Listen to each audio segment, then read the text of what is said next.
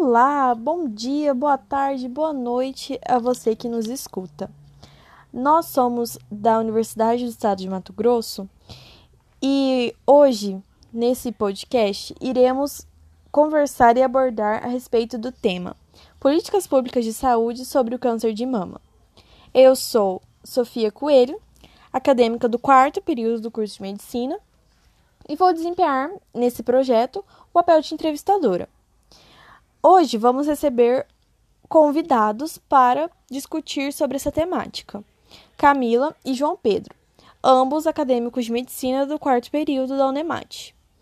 Então, vamos recepcionar os nossos convidados. Boa tarde, meu nome é Camila e é um prazer estar aqui com vocês nesse episódio.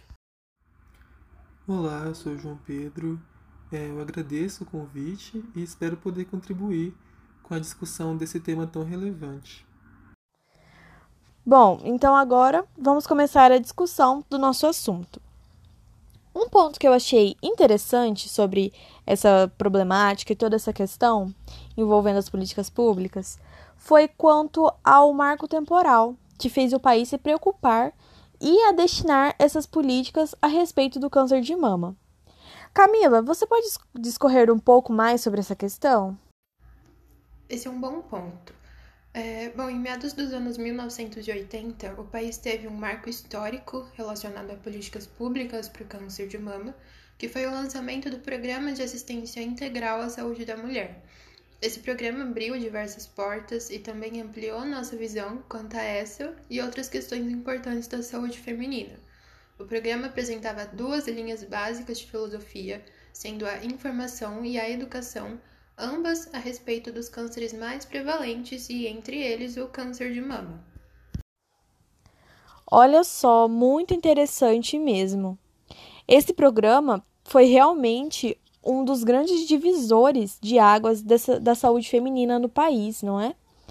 João Pedro, você pode contar um pouco mais sobre a história dessas políticas públicas atuantes no Brasil? Então, no final dos anos 90, houve a implementação do Programa Viva Mulher, que formulou diretrizes e estruturou a rede assistencial para a detecção precoce dessa doença.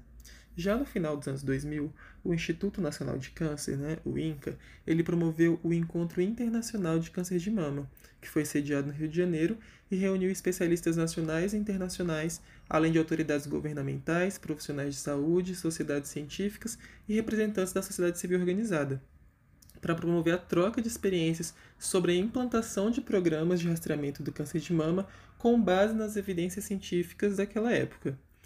Nesse mesmo período, e tendo por base esse encontro, o Ministério da Saúde ele instituiu o CISMAMA, que é o Sistema de Informação do Câncer de Mama. Certo. Muito interessante essa iniciativa do INCA. E qual seria a finalidade do CISMAMA? O objetivo é ampliar o acesso universal à mamografia e também os dados de rastreio da doença. Olha que ótimo, muito bom. O João Pedro falou sobre o programa Viva Mulher. Eu já tinha escutado sobre ele e eu achei muito interessante. Camila, você pode nos apresentar um pouco mais a respeito desse programa? É claro. O Viva Mulher é um programa nacional de controle do câncer do colo de útero e de mama. Mas como o nosso tema de hoje é focado no câncer de mama, eu vou me limitar a esse tópico.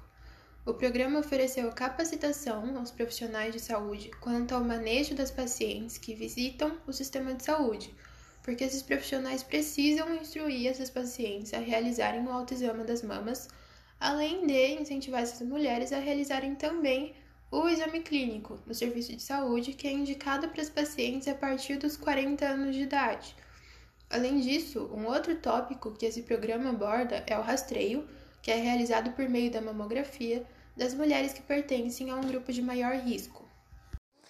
Muito bom mesmo! Pessoal, o episódio de hoje está chegando ao fim. Gostaria de agradecer imensamente aos nossos entrevistados e aconselhar você, nosso ouvinte, a se atentar quanto aos riscos do câncer de mama. Para você, mulher, realize o autoexame nas mamas à procura de alterações. E, caso não saiba realizar adequadamente essa manobra, procure ajuda nos centros de saúde. Além disso, se você for uma mulher com idade entre 50 e 69 anos, deve realizar a mamografia a cada 2 anos. Sendo necessário, em alguns casos, realizar esse exame a partir dos 40 anos, porém, somente caso a paciente seja classificada como alto risco para essa condição. E por hoje é só, pessoal. Obrigado pela atenção e até o próximo!